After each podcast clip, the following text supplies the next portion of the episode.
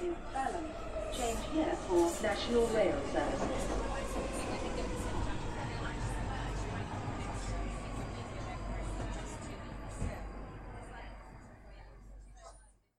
Bine te-am regăsit în stația Londra. Eu sunt Manuel Cheța de la manuelcheța.com și tu asculti podcastul Un român în Londra. Suntem de data aceasta la episodul numărul 118, 18 sau 18, nu mai contează, 118, unde vorbim despre to settle or not. Și în acest episod o să vorbim în special despre settle status și, bineînțeles, puțin fel despre coronavirus. Welcome! Acest episod a fost înregistrat în data de 30 iunie 2020, în jurul orelor 20 și într-o zi de marți, într-o zi cu noroc. Acum când zic o zi cu noroc, nu știu norocul cui, dar uh, sperăm că este norocul tuturora, mai ales că în perioada asta cu boala și cu tot ce se întâmplă, sunt șanse destul de mari ca oamenii infectați să fie probabil de 10 ori mai mulți decât cei care sunt uh, înregistrați în mod uh, oficial. Pentru că există foarte mulți oameni care se infectează cu coronavirus și, bineînțeles, nu au niciun fel de semne sau probabil arată ca și cum ar avea semne de răceală și nimic mai mult. Tocmai de aceea umblă vorba că în mod neoficial oamenii care, care s-au infectat cu coronavirus sunt undeva de 10-20 de ori mai mulți oameni decât au fost raportați în mod oficial.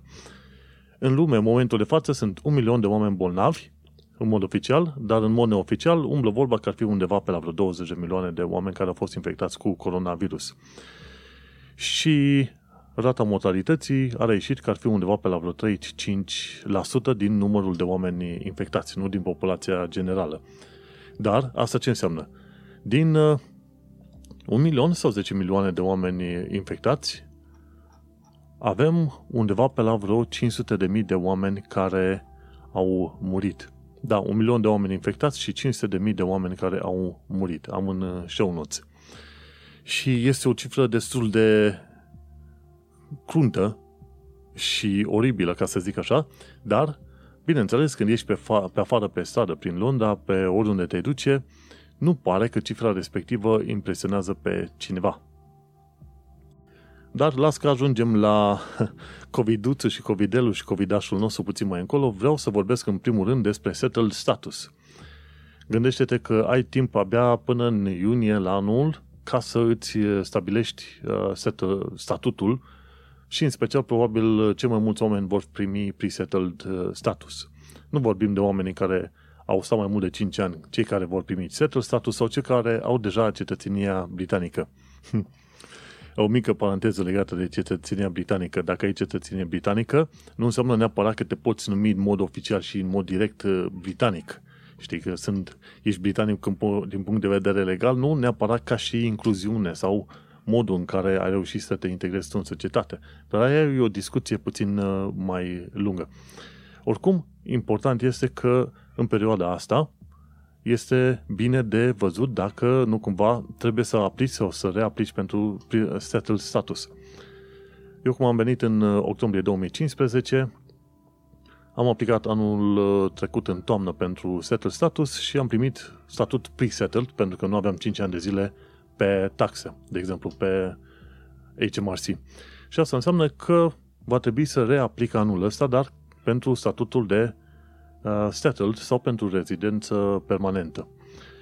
Important lucru este că dacă ai rezidență permanentă, înseamnă că poți să vii și să muncești în UK oricât de mult vrei, în orice domeniu, să ai acces la tratamente medicale și la școală și important lucru de ținut minte este să nu părăsești UK-ul pentru mai mult de 5 ani de zile. Adică la 4 ani și jumătate vii să stai o lună, două în UK, după aia pleci din nou dacă tu vrei să pleci și la pre-settled status este 2 ani de zile.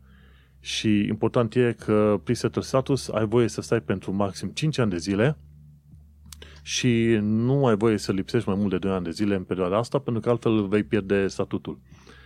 Important lucru, atâta timp cât ești în pre-settled status, ar fi bine să nu ai niciun fel de vizită plecată în afara UK-ului mai mult de o lună de zile sau ceva de genul ăsta, ca nu cumva să îți întrerupi procesul de câștigare a unui settled status și ajungem și la calcularea timpilor și așa mai departe, dar uh, important lucru este că, din ce am înțeles eu, undeva pe la vreo 3 milioane și ceva de oameni au aplicat deja pentru statut.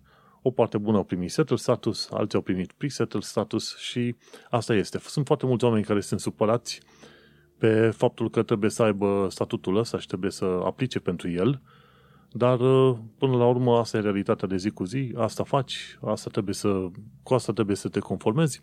Până la urmă, politicienii din UK, uh, din orice fel de motive, uh, s-au săturat de Uniunea Europeană și atunci și-au hotărât ei pentru restul poporului că vor dori să plece din țară. Au mințit și au făcut tot ce au putut tocmai pentru a obține un, uh, un, o ieșire din Uniune. Asta e.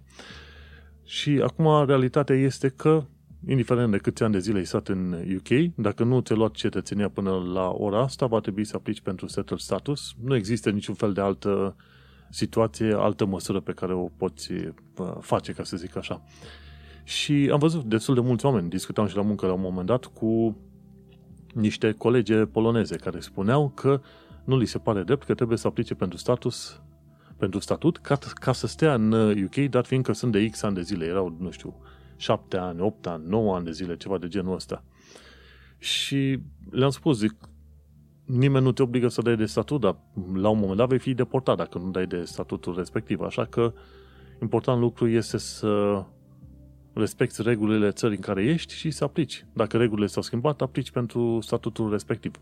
Bineînțeles, sunt tot felul de situații în care europenii în genere au fost discriminați, dar uh, asta e noua realitate, te adaptezi și continui. Atâta timp cât ai plecat din țara ta, tu deja ai arătat că ești un om care vrea să învețe ceva nou, să se adapteze, să evolueze, să se, să zicem, să se reinventeze, așa că ce mai înseamnă niște acte amărite în plus? Bineînțeles, e o bătaie de muncă în plus uh, pe, pe spinarea ta, dar uh, gândește-te că o tactică generală era ca, chiar dacă UK-ul rămânea în Uniunea Europeană, tu să-ți iei oricum rezidență permanentă și după aia să-ți iei uh, cetățenia, să faci naturalizare. Chiar dacă UK-ul rămânea în Uniunea Europeană. Cel puțin asta a fost uh, tehnica mea. Dacă zic, ok, dacă vin și stau în UK mai mult de 2-3 ani de zile, atunci voi sta măcar până reușesc să am uh, cetățenie, naturalizare și, bineînțeles, pașaport și așa mai departe. Există o serie de beneficii de pe urma asta. Și atunci, în principiu, planurile mele nu s-au schimbat pentru faptul că există Brexit sau nu. Eu sunt cazul ăla fericit, care a venit cu gândul de a, de a sta și dacă am ales să stau mai mult, ok, vreau oricum să dau de cetățenia britanică, indiferent de ce se întâmpla. Brexitul nu mi-a stricat planurile, ci Brexitul mi-a adăugat extra muncă și extra stres pe, pe cap. Dar nu, vorba aia. Trăim, supraviețuim, că doar nu degeaba am ajuns să plecăm din România și să ne facem viitorul, viața și așa mai departe în sănătate, nu? Și uite-te cum zilele astea, în mod întâmplător, am ajuns pe pagina uh, legată de, cum îi zice, uh, Settle Status Caseworker Guidance. E o pagină pe uh, site-ul guvernului, înainte se numea Brexit, pagina de Brexit, și m-am înscris la ea ca să primesc tot felul de știri noi legate de Brexit din partea guvernului UK. Acum au schimbat pagina respectivă și în loc să o numească Brexit, o numesc uh, ceva tranziție, pagina de tranziție sau ceva de genul ăsta. Și pe pagina asta de tranziție, uite că la un moment dat am dat de câteva linkuri interesante, printre care era unul legat de uh, EU Settlement Scheme Suitability Requirements, adică ce condiții trebuie să respecti pentru a fi aprobat în, uh, cum îi zice, în uh, settle status. O altă chestie interesantă care am mai urmărit-o și am citit-o pe acolo era legată de uh, diferite condiții legate de settle status pentru europeni și pentru uh, cei care sunt în, uh, din Elveția. Și de plictiseală, de neplictiseală, am ajuns să citesc undeva pe la vreo 120 de pagini din uh, documentul principal în care explică o tonă, o tonă de condiții legate de setul status. Și am mai citit alte 20 ceva de pagini legate de suitability requirements și am mai citit încă vreo 20 de pagini legate de calcularea perioadei de rezidență continuă, pentru că se pare că calculele pe care te-ai aștepta să le ai, în mod normal nu sunt chiar uh, alea care, pe care le fac ei. Și acum uh, ajungem și la subiectul ăla, dar uh, este important să fii informat pe domeniul ăsta la settled status, pentru că nu e chiar atât de simplu pe cât ai crede. Și hai să continuăm cu PDF-ul pe care îl citisem, ăla de 120 și ceva de pagini. În uh, PDF-ul respectiv, a, în, uh, să zicem, în proporție de 80-90% din uh, documentul respectiv, sunt tot felul de condiții în care ți se spune, ok, tu ca caseworker, ca muncitor în, în home office, ce ar trebui să faci ca să faci verificările pentru, să zicem, refuzarea aplicații. Practic 90% din situații în care sunt uh, întrebări și cazuri și scenarii și așa mai departe puse de către guvernul UK înaintea caseworker-ului, în care îi se explică, ok, trebuie să verifici dacă n-a avut condamnări, dacă nu a fost deportat, dacă nu a fost în categorie exclusă, dacă nu cumva are, să zicem, uh, cine știe ce alte probleme, doar dacă chestiile astea negative se rezolvă, atunci poți să consideri dacă într-adevăr aplicația este validă și așa mai departe. Și o bună parte din uh, documentul respectiv este legat de tocmai asemenea chestiuni din astea. Bineînțeles, sunt tratate și chestiuni legate de familie, de membri, de, uh, cum se zice, partener, parteneriat civil și așa mai departe, dar în principiu cam asta era regula. În primul rând, verifici dacă omul respectiv nu, nu are ordin de deportare, dacă nu are ordin de interzicere de intrare, dacă nu e imigrant ilegal, etc., etc., după care pui și te întrebi care sunt condițiile principale pentru settled status, și anume să aibă 5 ani de rezidență continuă, să nu aibă condamnări penale, adică din alea cu închisoare, și să fie muncit, să fie participat la sistemul de taxe local. Și odată ce condițiile astea sunt îndeplinite, tu poți să primești settled status. În momentul în care aplici pentru settled status, tu la un moment dat ți se va cere să prezinți dovezi. Tocmai de aceea este bine să ții council tax, foile de la council tax, este bine să ții contactele de închiriere, este bine să ții uh, bilurile pe care le ai, uh, toate facturile pe care le ai de la diverse servicii și, bineînțeles, dacă ai fost la universitate și cel mai mult te ajută dacă în perioada asta ai fost angajat permanent. Am văzut că sistemul ăsta cumva discriminează împotriva oamenilor care au fost freelancer. Dacă ești freelancer, cumva datele sunt puțin diferite și uh, în anumite cazuri, ca freelancer, ți se cere să ai și uh, CSI, Comprehensive uh, Sickness Insurance, un fel de asigurare medicală cu, importantă, comprehensivă, nu știu cum vor să zică ăștia, dar nu se știe exact ce ar însemna chestia aia. În fine, asigurare medicală privată, în principiu, ceva de genul ăsta. Și o chestie foarte importantă, chiar dacă ai stat în UK 10 ani de zile, am văzut că algoritmul lor verifică doar pe ultimii 5 ani de zile. Când am vorbit cu niște reprezentanți de la Home Office, doi tinerei, în urmă cu vreo 6 luni de zile, când a fost uh, evenimentul cu bulgarii, în Enfield, un fel de sărbătoare a bulgarilor la care erau invitați tot fel de um, naționalități europene, cei de la Home Office uh, n-au negat faptul că, de fapt, algoritmul verifică pe ultimii 5 ani de zile. Și le-am spus, mă, băieți, nu este normal ca algoritmul ăsta să verifice pe ultimii câți ani de zile. Dacă ai 10 ani de zile în UK, verifică dacă în ăștia 10 ani de zile tu ai avut măcar un 5 ani de zile rezidență continuă. Nu, de fapt verifică pe ultimii 5 ani de zile. Verifică și ești favorizat dacă așa, dacă ai fost angajat permanent pe ultimii 5 ani de zile, în momentul respectiv, este foarte ușor ca algoritmul uh, să verifice online taxele plătite de tine. Dacă ai plătit taxe în toată perioada asta și n-ai avut uh, pauze, să zicem, de un an de zile sau ceva, atunci este bine, sunt șanse foarte mari ca tu să primești statutul în 30 de minute și nici atâta. 30 de minute? Ba nu, până în 3 zile, parcă durează până ești informat de noul statut. Dar, guess what? Aici intră ideea de rezidență continuă. Inițial, rezidența continuă se calcula așa, 6 luni de zile din anul calendaristic, tu trebuia să le fii petrecut în UK. Eu cum am venit în 2015 în octombrie, Asta însemna că pe 2016, 2015 îl pierdeam pentru că am stat mai 3 luni de zile, calculul se făcea doar din 2016, 17 și așa mai departe, minim 6 luni de zile pe anul respectiv, să fii an calendaristic, să fii fost în UK. Acum, ce e importantă chestie de ținut minte e că au schimbat modul în care calculează rezidența continuă.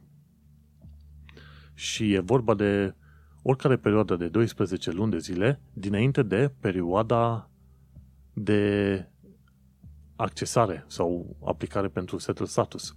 Dacă tu, de exemplu, ai venit în 2015 în octombrie și aplici pentru setul status în 2020 în februarie, atunci calculează câte 12 luni de zile în urmă, din februarie 2020, așa, tot în urmă. Și practic ca și cum ai lua o riglă de 12 luni și o muți pe timp înapoi, zi cu zi, din data din februarie 2020 până când ai venit tu. Și vezi că ultima perioadă este calculată din 2016 februarie până în 2015 februarie și pierde. Și pierde perioada aia. De ce? Pentru că tu ai avut mai mult de 6 luni de zile în afara UK, chiar dacă nu venise în UK. Și calculul ăsta matematică înseamnă că tu pierzi câteva luni de zile și din 2016. Uh, Bine, adevărul e că dacă stai uh, suficient de mult timp și ai timp să treacă 5 ani de zile plini, nu ar trebui să ai probleme în legătură cu timpii petrecuți în UK. Eu cumva mi-am făcut probleme și ziceam, ok, o să aplic în iulie, pentru că în iulie 2020 o să am minim 6 luni de zile pe fiecare an calendaristic. Dar am zis să mai aștept măcar o lună de zile, că atunci când se face calculul ăla cu rigla aia de mers înapoi în timp și ajunge la iulie-august 2016, timpii care să-i fi avut în, în urmă, cum ar veni august 2016, august 2015, să fi fost doar 3 luni de zile, august, septembrie, octombrie, care să nu fi fost încadrate, știi? În fine, e un calcul de finețe până la urmă. Important este că mi-a, mi-a dat puțin peste cap calculele și planurile mele, dar ce mi-a mai dat iarăși peste cap este faptul uh, că a trebuit să și va trebui, pardon, să trimit pașaportul meu pentru a face update-urile la, la pașaport. Pe mi-am făcut uh, settle status pe pașaportul vechi, mi-am schimbat pașaportul și acum trebuie să schimb uh, detaliile de pașaport pe noul pașaport. Problema în toată afacerea asta este că dacă tu poți să aplici online cu pașaportul vechi, să-ți faci settle status și așa mai departe, nu poți să îți modifici detaliile către noul pașaport tot online sau prin aplicație. Nu, trebuie să trimiți pașaportul direct la ăștia, la guvern. Dar nu oricum îl, îl trimiți, ci tu trebuie de fapt să te duci pe o anumită pagină. Trebuie să te duci pe pagina GovUK Update EU Settlement Scheme Details. Și când te duci pe GovUK Update Settlement Scheme Details, atunci ți se dă să printezi o foaie specială cu un număr de referință, care foaia aia plus pașaportul tău trebuie trimise la Home Office ca să-ți facă actualizările de detalii. detalii. Și acum, importantă chestiune, durează ceva săptămâni bune până când îți vine pașaportul înapoi. Dar este bun de știut. Așa că lauda pe care o avea Boris Johnson și Theresa May în urmă cu ceva timp legată de automatizarea procesului nu prea merge. Va dura luni întregi până când se vor hotărâ să îți permite să faci update-urile online și, de fapt, lunile alea se vor transmite până la anul. Și cine nu știe că, de fapt, trebuie să printeze foaia aia mărită din contul lui de uh, settlement details, va, se va trezi că nu va putea aplica pentru settle status decât după ce și-a făcut update-ul de detalii de pașaport. Un lucru important citit de mine în uh, documentul respectiv cu caseworker era că dacă ai aplicat pentru pre-settle status și încă n-ai primit răspuns și pe aplici din nou pentru pre-settle status, se ia în considerare nouă aplicație. De fapt, nu se pre-settle, ci pentru settle status. Deci dacă aplici de mai multe ori, aplicațiile mai vechi uh, se consideră nule și se ia în considerare doar cea mai nouă aplicație. și cam uh, asta e la ce vreau să mă gândesc și eu sau să pomenesc despre settle status. Adevărul este că settle status este un uh, stres în plus pentru că, în mod normal, ai fi, dat, ai fi primit rezidență permanentă, primeai documentul la fizic, în cazul ăsta nu primești document fizic, și îți vedeai de treabă. După un an de zile dădeai examene IELTS sau ce mai sunt alea pentru limba engleză, după aia pentru naturalizare dădeai examenul de istorie și de tradiție și cultură și mergeai mai departe. Dar uh, adevărul este că acum ce e o hârtie în plus, ce e o hârtie în minus, noi venim din România, suntem învățați să umblăm cu multe hârtii și multe documente de colo-colo, nu este o problemă mare. și ca să închei discuția asta despre setul status, îmi aduc aminte când l-am spus celor de la Home Office în Enfield acum câteva luni de zile, după ce l-am spus de faza asta cu faptul că algoritmul lor nu, nu funcționează cum ar trebui și nu e, e nedrept, uh, le-am spus, m-au întrebat ei, ok, câți oameni cred eu din, uh, dintre români că vor aplica pentru settled status și ei ziceau ceva în genul ăsta, nu știu dacă foarte mulți vor vrea sau vor putea să aplice. Iar eu le-am dat un răspuns foarte scurt, le-am spus, uh, gândiți-vă că oamenii ăștia au plecat, la fel ca mine, din România și s-au dus într-un loc, o parte dintre ei s-au dus într-un loc în care nici măcar nu știu limba, cultura, nimica. Dacă îi lași în mijlocul străzii, acolo vor rămâne. Și totuși au plecat din țară în ideea că vor găsi un loc de muncă. Credeți că le va fi greu să aplice pentru settled status? Și m-au întrebat, ok, care ar fi procentajul de oameni care vor aplica până la urmă și care până la urmă chiar vor primi un statut oarecare? Și le-am spus, zic, gândiți-vă că o să aveți cel puțin 95 până la 99% dintre toți românii veniți vor aplica pentru settled status. Și pe fața lor se citea dezamăgire. Era vreo doi tinerei, bă, un băiat și o fată, nu știu, 20 de ani de zile. Dar se citea puțin dezamăgire așa. Ori poate am vrut să văd eu ceva ce nu se vedea. N-am nicio idee. Însă mi s-a părut că oamenii respectivi aveau o reacție puțin, puțin adversă la ceea ce am spus eu în momentul respectiv. Și le-am zis, măi, chiar dacă nu vor ști limba engleză, oamenii ăștia tot vor aplica pentru settled status. Nu. Nu le-am mai spus că vin dintr-o țară în care trebuie să ai hârțoage pentru toate prostiile și totuși sunt șanse foarte mari ca după ce ai dosarul totul gata, ți se spune ok, dar dosarul nu are șină, ori lipsește timbrul cu tare, ori nu are ștampila X. Un lucru bun în toată afacerea asta este faptul că există un grup foarte interesant numit uh, Settle Status, Settle QA, pardon, pe YouTube, e în show notes linkul către Settle QA și te poți înscrie la ei și acolo vei vedea cam o dată pe săptămână, o dată la două săptămâni, un nou video în care oamenii, reprezentanții de la ONG-ul respectiv, îți răspund la tot felul de întrebări legate de statutul uh, settled.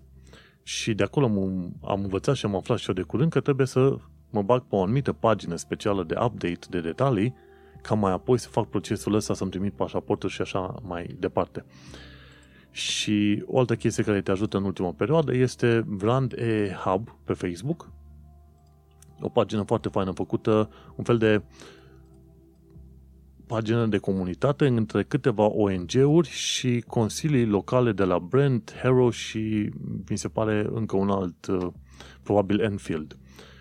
Și este un lucru foarte bun. Găsești pe Facebook, dacă te duci, se numește The Romanian and Eastern European Hub sau prescurtarea RAND E Hub.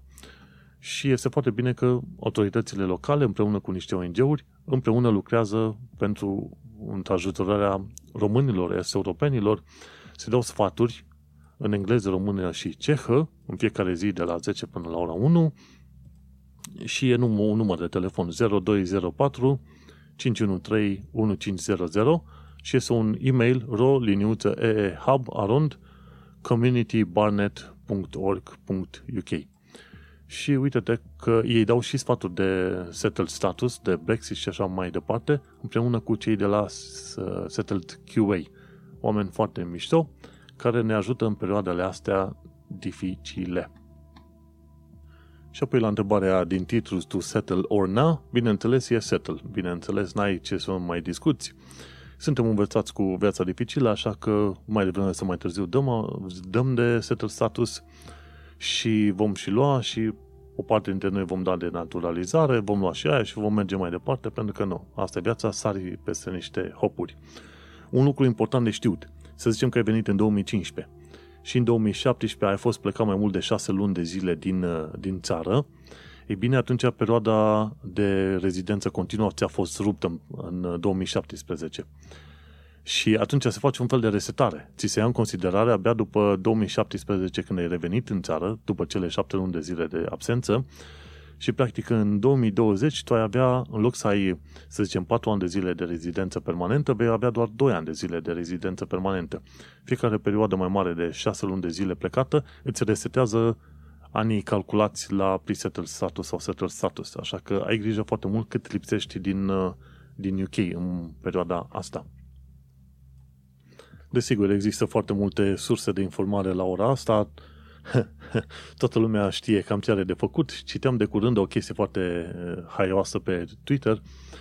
Erau uh, niște britanici erau foarte supărați că uh, sunt uh, obligați să aplice pentru tot felul de acte și statuturi după ce pleacă din uh, din uh, UK pleacă din Uniunea Europeană. Oamenii respectivi erau undeva, mi se pare, în Spania sau în Germania.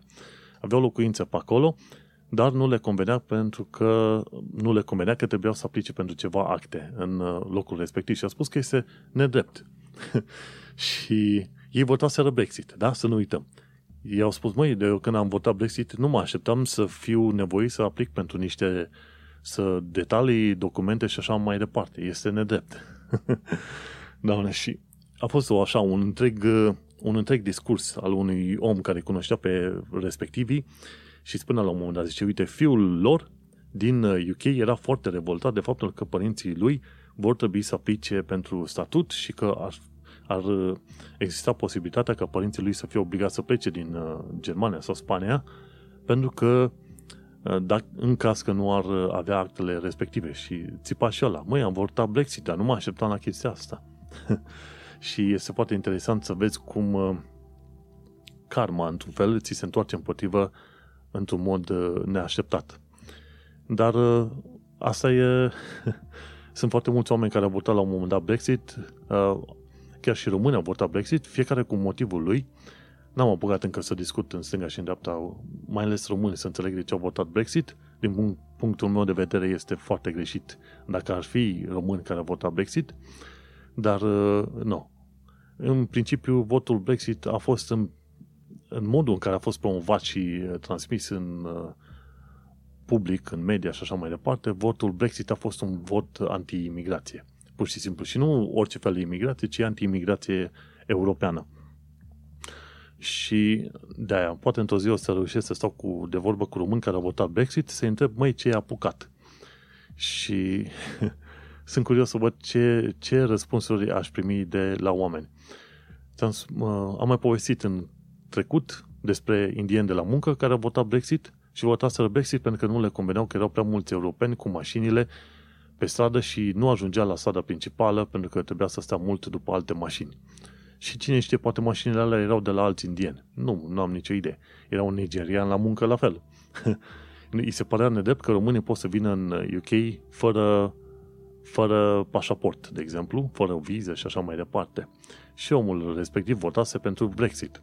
Și cum am spus mai de mult, balanța asta a fost uh, uh, modificată cumva sau trimisă cumva înspre Brexit tocmai de un grup de imigranți care au votat împotriva altor imigranți în ideea că ei ca imigranți vor avea o viață mai bună blocându-i pe alți imigranți să mai vină în, în UK. Și bineînțeles uh, n-au rezolvat mare lucru pentru că cei care veniseră deja vor sta în continuare și imigrație tot va, va exista. Numai că va fi mutat acum mai mult pe Africa, Asia și eventual America de Sud. Dar până la urmă nivelul de imigrație va fi menținut și susținut. Mai ales că foarte mulți români sunt invitați, dacă nu chiar rugați, să vină să lucreze pe câmpurile și în construcțiile, pe câmpurile de construcții din, uh, din UK. Așa că, în fine, cum am zis, Cine a votat Brexit a fost de fapt un vot anti-imigrație în uh, cel mai mare caz. Pentru cei care ascultă pe radio, noi ne mai auzim data viitoare. Îți mulțumesc că m-ai ascultat. Manuel, sunt Manuel Cheța de la manuelcheța.com și tu asculti și ai ascultat podcastul Un Român în Londra. Nu uita să intri pe manuelcheța.com pentru cealaltă parte a podcastului.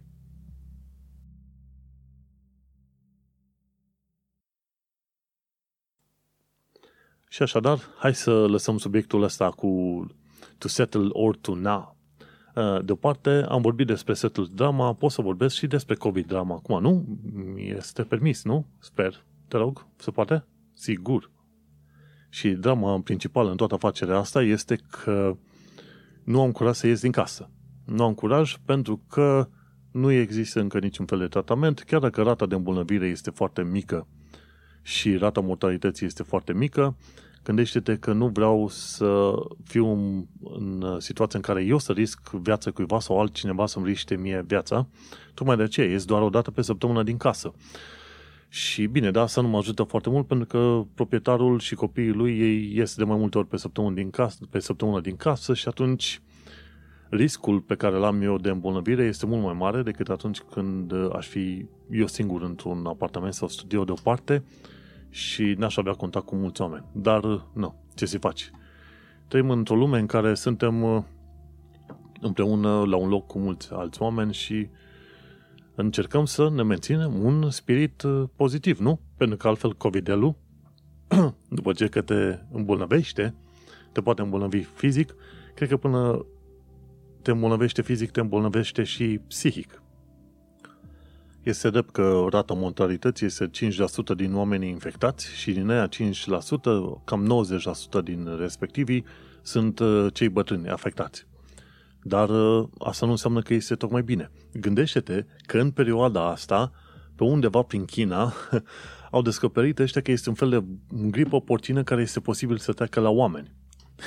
Peste COVID ai putea avea încă un fel de gripă. Și pe aia mai e nevoie să vină din America o gripă aviară, să fie tot meniul complet în perioada asta. Gândește-te, un milion de oameni infectați, jumătate, un milion de oameni infectați, cred că suma nu este bună. Cred că erau 10.000 de 10 milioane de oameni infectați, pardon, și 500 de mii de oameni morți. Așa. Citisem eu greșit pe undeva și uite de că suntem în punctul în care 10.000 de o- milioane de oameni au fost infectați și există foarte mulți infectați în America, America de Sud și în Asia. Sunt ceva în Africa, dar nu se știu sume, cifrele exacte.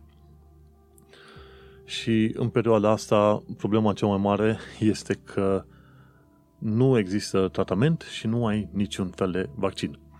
Și trebuie să-ți menții un uh, spirit, să zicem așa, înalt. și am reușit în ultima perioadă să mă distanțez puțin de social media. Am dezinstalat aplicația de Facebook și am trecut pe citit cărți, mi-am uh, modificat uh, iconițele pe telefon și citesc mai mult din știri, ce am de citit și cărțile mele preferate. Printre care este și cartea altă, Mel, Melvin Bragg, The Adventure of English, pe care mai am puțin și o termin, finally, după ce m-am întâlnit după atâta timp să citesc. Și în felul ăsta să-mi iau gândul puțin de la coronavirus și alte chestii. Dar gândește-te că abia au dat drumul la, la blocajele astea, la lockdown, la carantine și în curând se vor pregăti să închidă din nou carantina. De exemplu, și în România trebuia să vină prietena luna asta, e posibil ca carantina și blocajul în România să dureze până pe 15 iulie, după care să le extinde din nou. De ce? Pentru că e prea mulți oameni pe stradă, nu poartă măști, nu se feresc și rata de îmbolnăvire va crește aproape instant, să zicem, prin perioada lui august. Și la fel se întâmplă și în UK. Deci, ce s-a întâmplat în UK în ultimele câteva săptămâni este un foarte mare semn de întrebare la nivel de societate, ca să zic așa. Hai să ajung să dau citire. Unde este chestia aia? U, așa. Bun. Problema mare, ci că, ne, pardon, nebunie cu rave-urile ilegale. Ci că atât de mulți tineri au început să ignore sfaturile de coronavirus încât s-au dus la rave-uri, un fel de baluri sau discoteci de asta în aer liber, cu miile. Și nu într-unul sau două cazuri. Au fost, cred că, aproape un rave ilegal pe zi în ultima săptămână, pe zi sau pe seară, la care au participat 500, 1000, 2000 de tineri din ăștia. Și de fiecare dată poliția trebuia să fie chemată să îi disperseze, să-i trimite acasă. Și ce a rămas în urma lor? Zeci de polițiști atacați și răniți, uh, oameni care s-au înjunghiat și s-au uh, omorât între ei la respectivele mulți care s-au dogat și, bineînțeles, după rave alea, dezastru extraordinar în ceea ce privește curățenia. Practic, uh, foarte mulți au lăsat uh, mizerile exact acolo unde au fost ei. Și te-ai fi întrebat, mai ales știind că britanicul este om galant, educat și așa mai departe, te-ai fi întrebat, măi, dar de unde atâta, una la mână, violență, violență de asta extremă, de unde atâta nesimțire și lucruri așa contradictorii. Nu te-ai fi așteptat ca britanicul, așa cum îl știi tu din România, un om calm și liniștit, să își ia câmpii în halul ăsta, în felul ăsta. Bineînțeles, vorbim de tine și așa mai departe, dar nu te-ai fi așteptat să vezi atât de multe evenimente în care și în Londra și în alte orașe, mii și mii de tineri ignoră sfaturile de coronavirus, se duc de nebuni acolo, se doghează, se îmbată de nebuni și se mai și înjunghe și lasă o mizerie din aia extraordinar de mare în urma lor. Este curios cum, uh, vorba aia, era o vorbă mai veche, știi? Care spune, vremuri dificile fac oameni puternici, iar vremuri bune uh, fac oameni sau generează oameni slabi. Și acum îți dai seama, tinerii britanici nefiind învățați cu restricții și de genul lockdown-ului sau o viață grea în genere, odată ce au fost blocați în case, abia au așteptat să iasă și atunci cum, uh, cum guvernul UK au zis ok, că vom relaxa puțin măsurile, cum și-au dat drumul și au ieșit valuri pe stradă, uh, ignorând orice fel, orice fel de sfaturi legate și de coronavirus, dar și cele de bun simț. Și dovadă că atunci când tinerei au o viață prea bună și dau de greu, uh, își pierd orice fel de măsură a bunului simț. Dar nu, nu, nu e vorba numai de tinerei. Este vorba și de oameni care au plecat la plajă. Deci a fost nebunie totală cu ultimele știri pe care le-am aflat, cu oameni plecați la plajă. Era o plajă numită Bournemouth, ceva de, Bournemouth, ceva de genul ăsta. Mii de oameni plecați la plajă, nu respectau niciun fel de distanțare fizică și o tonă dintre ei se, se ia la bătaie în stânga și în dreapta. Și au fost și pe acolo în junghieri și pe aia, bineînțeles, ce dezastru total, mizerie în urma lor ca niciodată. Și se pare că lockdown-ul ăsta i-a afectat pe oameni. Chiar ziceau în tot felul de articole de la BBC că lockdown-ul ăsta și criza asta în momentul de față e, a fost pentru o parte dintre oameni mai gravă decât uh, perioada celui de-al doilea război mondial. Deși atunci zburau bombe, veneau rachete în Londra și distrugeau clădiri una după alta, știi? Și e curios cum oameni care cumva prinseseră, au prins vremurile respective, zic că acum lockdown-ul ăsta a fost mai dificil pentru ei decât uh, ce a fost în timpul războiului. E curios. Dar dovadă că oamenii când au auzit de relaxarea măsurilor, s-au dus de nebuni fiecare unde nimerit. Nu au respectat nicio regulă a bunului simț și nici a curățeniei. Și chestiile astea le vezi la partea de știri, actualitatea britanică și londoneză. Dar stai că nu se termină aici toate distracțiile. De exemplu, după ce că e o criză economică în desfășurare, firmele de turism și cele de aviație au refuză să returneze banii și conform regulilor europene, în șapte zile de când ai făcut cerere de returnare a banilor, e bine, firmele care ți-au anulat zborurile vor trebui să-ți returneze banii, dar refuză. Zic că dau vouchere sau ceva, știi? Și atunci trebuie să faci cerere să-ți dea banii înapoi și dacă nu ți se dau banii înapoi, trebuie să de faci, faci plângere la Consiliul de Protecție a Consumatorilor, de ce mai, ce mai fi din țara respectivă. Dar uh, aviații, firmele de aviație deja au uitat de bunul simț pe care l-ar fi avut și nu dau bani înapoi pe cum ar fi trebuit să dea, pentru că zborurile respective oricum nu au avut loc. Dar nu. Mergem mai departe. O știre bună ce am aflat de curând este că Facebook și alte rețele sociale primesc palme peste cap de la firme. Și se vorba aici de situația în care tot felul de firme, de la Unilever, Coca-Cola, Verizon și așa mai departe nu mai vor să facă reclamă pe rețelele care generează conflict. În sfârșit, de ani de zile se tot discută de faptul că rețelele sociale organizează știrile și algoritmul în așa fel încât să genereze, să zicem, conflict între oameni.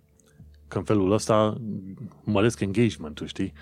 Dar de ani de zile se spunea că rețelele sociale au și ele o oarece responsabilitate în uh, crearea unui mediu din asta de agresiune, de violență undeva între oameni și în, și în discurs și așa mai departe. Și la un moment dat, câteva firme bune, undeva 50-100 de firme mari de pe, din lume, au zis, ok, știi ce? Mai ales că voi hostați tot felul de mesaje uh, de ură din partea președintelui rasist Trump, american, știți ce o să facem? Hai că o să refuzăm orice fel de reclamă pe rețelele voastre timp de o lună, două și așa mai departe, pentru că noi ne-am plictisit de fapt de modul în care voi organizați rețelele și de modul în care voi generați și amplificați, să zicem, conflictele dintre oameni. Brusc, la nici 24 de ore, hopa, YouTube, um, Twitch, ce mai fost, uh, Reddit, Facebook, Twitter, toate astea au spus că uh, își revizuiesc comportamentul și că vor uh, șterge o tonă de conturi în alea care generau controverse, conflicte, ba chiar în ultima perioadă, tot felul de rețele din asta au spus că vor verifica și uh, cei care răspundesc uh, conspirații și așa mai departe, și minciuni efective. Și atunci, hopa, brusc, în 24 de ore, uh, firmele astea au reușit să facă ceea ce n-au putut face în ultimii 5 ani de zile. Și vorba aia, lovește acolo unde îi doare și atunci vezi cum reacționează oamenii și cum uh, încep să-și facă treaba. Și e, o, e un lucru care mă bucură. În uh, toată știrea asta, toată nebunia asta, e bine că a fost protestul ăla la Black Lives Matter, care încă continuă în SUA.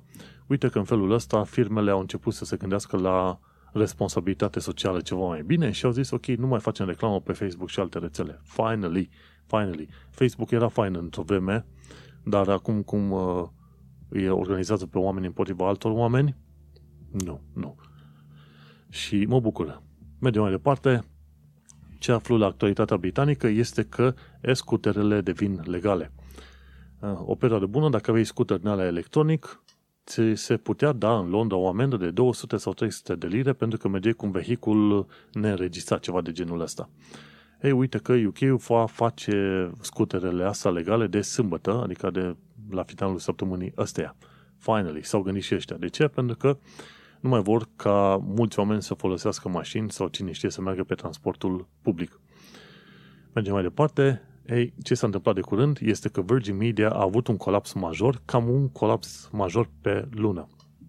Virgin Media e internetul, e firma de internet pe care o avem noi aici unde stăm și acum câteva zile internetul a fost picat timp, internetul și televizorul a fost picate timp de, ce știu, 5-6 ore. Din fericire pentru mine, am avut uh, internet pe telefon și am putut să-mi fac munca folosindu-mă de 4G-ul de la telefon. Dar uh, nu e prima oară când Virgin Media are probleme din astea majore. Și abia aștept la un moment dat să ne luăm și noi prin Help to Buy sau ceva o casă, să ne mutăm într-un loc unde e, hybrid, uh, unde e hyperoptic și să avem din nou un giga legătură de internet, pentru că m-am săturat cu internetul ăsta slăbuț. Nu este rău 100 de mega, Însă, când vii de la un giga internet pe secundă, un gigabit pe secundă, gândește-te, diferența este enormă. Și abia aștept să ne mutăm înapoi într-un cartier în care există un internet foarte bun. Gândește-te un joc de 50-60 de giga, îl descarci în nici 7 minute prin, printr-o legătură de 1 gigabit, pe când pe legătura asta de 100 de mega durează poate chiar și 3 ore. Așa că contează. Vom trăi și vom vedea.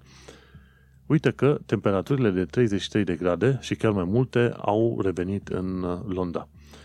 Și uh, nu știu dacă ți-aduce aminte, vorbeam de temperaturi mari prin 2016 și ziceam, băi, când sunt 21, 22, 23 de grade în Londra, deja se consideră că este caniculă, este prea periculos pentru oameni să iasă pe stradă și așa mai departe. Ei bine, uite că acum s-a ajuns la 33 de grade. Și an de an, de când am venit încoace, au fost temperaturi tot mai mari, tot mai mari, tot mai mari. În 2016 scoteam limba de un kilometru la 24-25 de grade, iar acum uite-te că avem 33 de grade, 34 de grade în, în Londra, în numai câțiva ani de zile. Temperatura a crescut enorm de mult în, într-un timp foarte, foarte scurt. Și cam uh, atâta, cam atât am avut de zis la actualitatea britanică și londoneză. Vreau să mai pomenesc ceva de coronavirus, că tot discutăm de chestia asta. Dr. Mit uh, spune un lucru bun. Obezitatea este un factor major în mortalitatea coronavirusului. Și chiar au și zis, chiar dacă erau mai tineri, o, o tonă de oameni care s-au îmbolnăvit și au murit a fost din cauza faptului că erau uh, supraponderali. Acum nu au dat ăștia exemple de BMI, ce index în mod precis, dar uh, cine este gras se știe și știe care este problema. Și atunci este, este de preferat ca oamenii respectivi să se uh, protejeze puțin mai mult decât restul populației. Și un alt lucru interesant este că UE banează turiștii americani tocmai pentru faptul că în SUA tocmai în SUA, unde te-ai fi așteptat să fie mai, uh, mai normal la cap, tocmai în SUA nu se respectă regulile de distanțare socială și așa mai departe. SUA are vreo 2 milioane de oameni bolnavi până la ora asta, ceea ce e extraordinar de mult. Și mi se pare 130-140 de mii de oameni morți, mai mult decât în primul război mondial. E incredibil. Și atunci UE a zis, măi, noi ne-am chinuit din greu să blocăm uh, răspândirea coronavirusului, nu acceptăm turiștii americani. Ups! Și o altă chestie tot legată de coronavirus. Ce am aflat este că lista pacienților din sistemul NHS este de vreo 10 milioane de oameni. Practic, din cauza coronavirusului, 10 milioane de oameni n-au putut fi verificați, testați și așa mai departe. Prin aia 10, printre aia 10 milioane sunt și eu.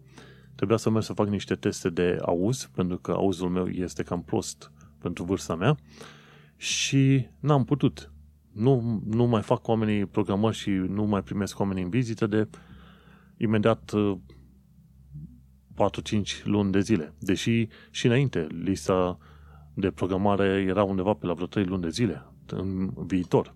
Acum, cine știe. Așadar că ai o listă de 30 milioane de oameni care n-au putut fi verificați, era un lucru cam de așteptat. Mai ales că sunt foarte mulți bătrâni în, uh, în UK. Și cam atâta despre coronavirus 2019 și despre actualitatea londoneză. Adevărul este că nu, într-un fel să zic, nu te plictisești de la o săptămână la alta. Sunt atât de multe știri de aflat, atât de multe lucruri de, de trăit, chiar dacă stai închis în casă ca mine și ești doar o dată pe săptămână. Cel mai mare lucru cu care trăiești în perioada asta este, bineînțeles, stresul. În cazul meu, stresul este că nu, nu reușim încă să o aducem pe prietena mea din uh, România, înainte să vină valul 2 și în UK și în România. Și ne stresăm puțin să vedem cum reușim să găsim o metodă să vină în UK înainte să lovească valul 2. Că dacă, pentru că dacă lovește valul 2, iarăși vei vedea vreo 2-3 luni de zile de blocaj, plus încă alte 2-3 luni de zile de pregătire și te trezești deja în primăvara, primăvara anului viitor. Îmi aduc aminte de optimismul oamenilor chiar la început de lockdown în coronavirus, ziceau, băi, într-o lună o să fim bine. Măi, prietene, nu.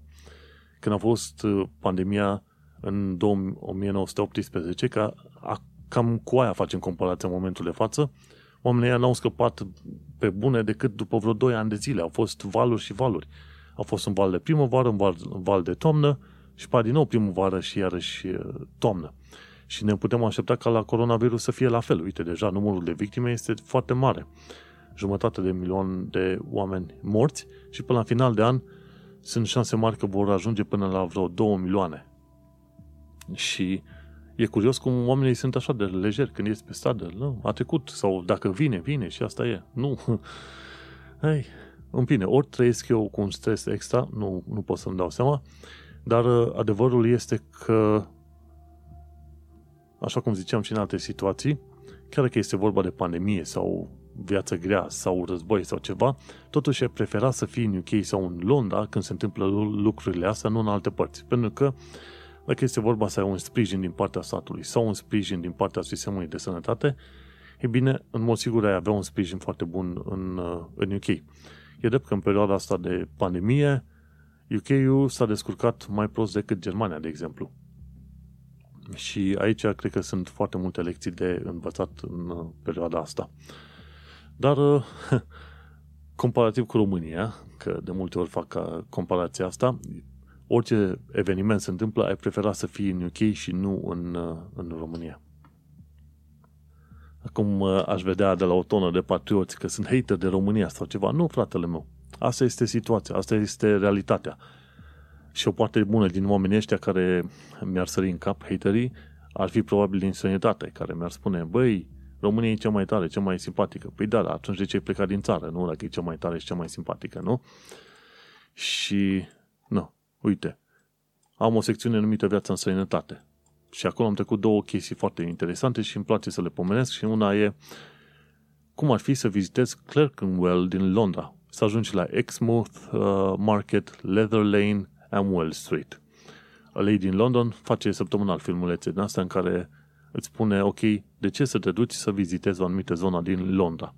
Londra, la cât e de mare, cred că are undeva pe la vreo 7500 de km pătrați, la cât este de mare Londra, ai putea să o vizitezi toată viața și totuși nu cred că acoperi absolut toate zonele care țin de Londra și Greater London, ca să zicem așa. Și un alt lucru care mi-a plăcut la secțiunea asta de viață în sănătate, londonezii sunt interesați de blugi făcuți într-un mod sustenabil. Și aici e Love in London, este o altă americancă care vorbește despre Londra. Și a vorbit despre o fabrică de blugi din Londra, de la magazinul uh, numit Black Horse Lane Ateliers. Uh, Black Horse Lane Ateliers. Și e foarte interesant, oamenii fac blugi chiar în Londra și îți dau lifetime uh, warranties, practic, dacă se întâmplă ceva cu blugii, ei ți repară pe viață. Este foarte interesantă figura asta.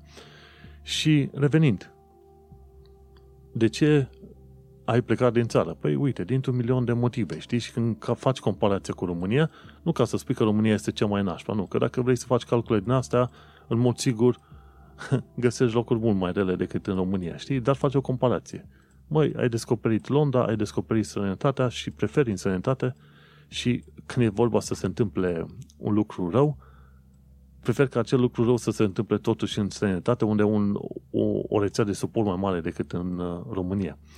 Am o vorbă, mai mult sau mai puțin glumeață, ci că dacă este vorba să ai cancer, măcar să te lovească cancerul cât ești în Londra. Adevărul este că îmi este dor, ca să zic așa, să vizitez tot felul de zone sau să merg la un Nandos sau să merg la un Fish and Fries și așa mai departe.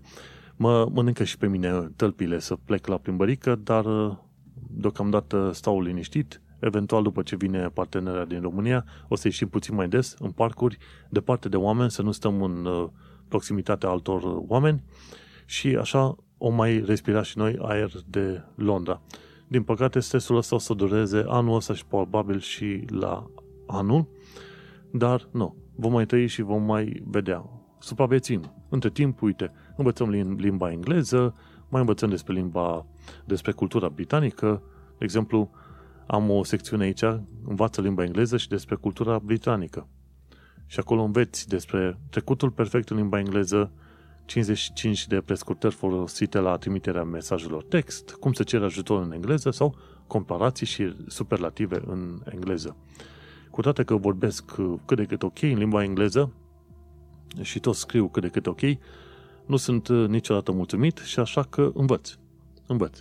Cât stau și cât locuiesc în zona asta în UK, voi căuta să învăț cât mai bine limba engleză dacă aș fi avut de ales, aș fi învățat în primul rând să engleza britanică, pentru că mai apoi engleza americană este foarte, foarte ușor de învățat de, și de vorbit, ca să zicem așa. Engleza britanică este foarte dificilă, mai ales pentru că are o anumită intonație, melodicitate și o gramatică poate puțin mai complexă decât uh, America, uh, engleza americană. Dar nu, Ideea este că fiecare își alege jugul pe care îl trage, plugul pe, la care lucrează și mergem mai departe. În fine, sper că ultima săptămână a fost bine, bună pentru tine. Ai petrecut eh, mai, mai mult sau mai puțin sănătos și că ai eh, spiritul, să zicem, eh, puternic și nu te apucă nebunia cum i-a apucat pe tinerii britanici sau pe ceilalți care s-au dus la plajă în uh, perioada asta. Mai trebuie să ai răbdare încă puțin tel până când încep să apară diverse tratamente și vaccinuri, după care putem uh, ieși și noi din casă cu ceva mai mult uh, curaj. Asta este să faci parte din istorie și să trăiești evenimente istorice enorme sau foarte mari. Este o treabă, pe de o parte, adacul de plictisitoare, pe de altă parte, o, o treabă adacul de dificilă, dar e vorba aia, cum zice mema aia de pe Facebook sau pe unul mai vezi, zice m-am săturat să fac parte din, uh, dintr-un eveniment istoric major. Asta e. Nu contează cât e săturat, important e să ai o atitudine pozitivă, pentru că mai devreme sau mai târziu vor trece și chestiile astea. Și nu uita pentru setul status, dacă vrei să schimbi detaliile de pașaport în special, trebuie să intri pe adresa de web și să primești o foaie pe care trebuie să o printezi și pe care să o trimiți împreună cu pașaportul tău la Home Office. Până una alta, acesta a fost episodul 118 To Settle or Not și eu sunt Manuel Cheța de la manuelcheța.com Tu ai ascultat podcastul Un român în Londra. Hai pa și fără COVID!